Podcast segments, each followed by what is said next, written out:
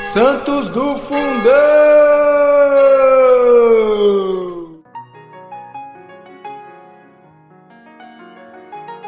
Fala Santidade, tudo bem?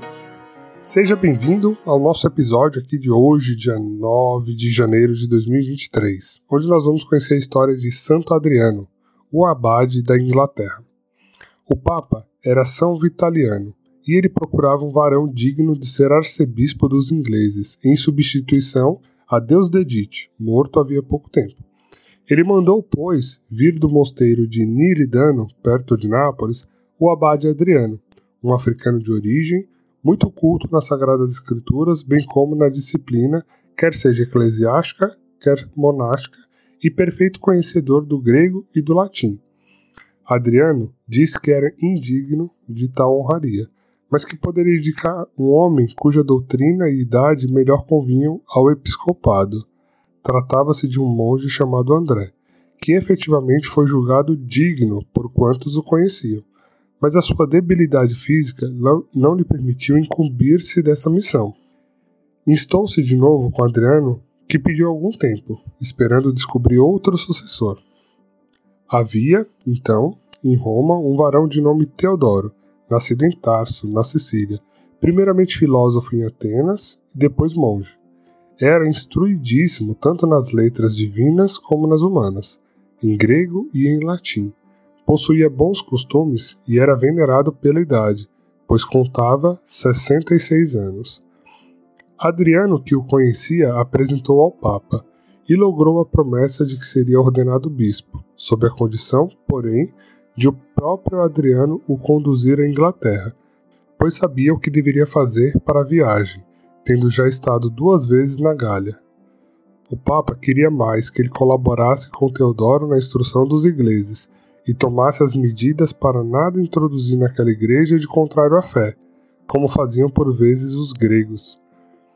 Um piedoso e sábio inglês, São Bento Biscop, achando-se naquela época em Roma, foi chamado pelo Papa Vitaliano, que lhe ordenou voltar ao seu país com Teodoro e Adriano, a fim de os auxiliar no empreendimento.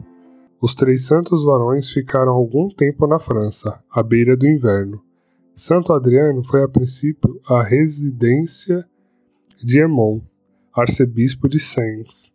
Depois, em Milks, na residência de São Faron e por longo tempo se demorou com eles. Egberto, rei de Kent, sabendo que o bispo que solicitara do Papa se encontrava na França, mandou-lhe um senhor da corte. São Teodoro tomou posse do trono da Cantuária no domingo 27 de maio de 669. Deu primeiro a São Bento Bispo, depois a São Adriano o governo do mosteiro de São Pedro, onde eles formaram a famosa escola da qual saíram tantos ilustres varões.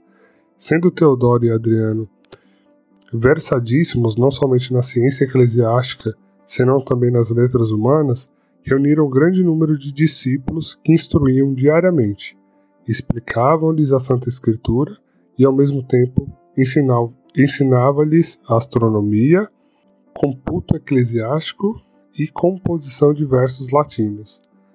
Vários aprenderam latim e grego tão perfeitamente como a língua materna. Após assim esclarecer e edificar a Inglaterra durante 39 anos, morreu Adriano, em 9 de janeiro de 710. Olha que interessante, né, gente?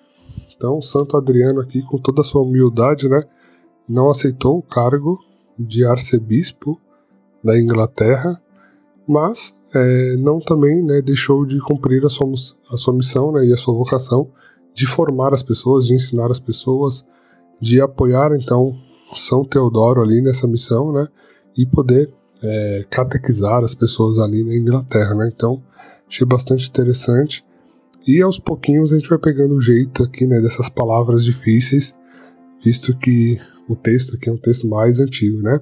Espero que vocês tenham gostado então da história de Santo Adriano e amanhã tem mais.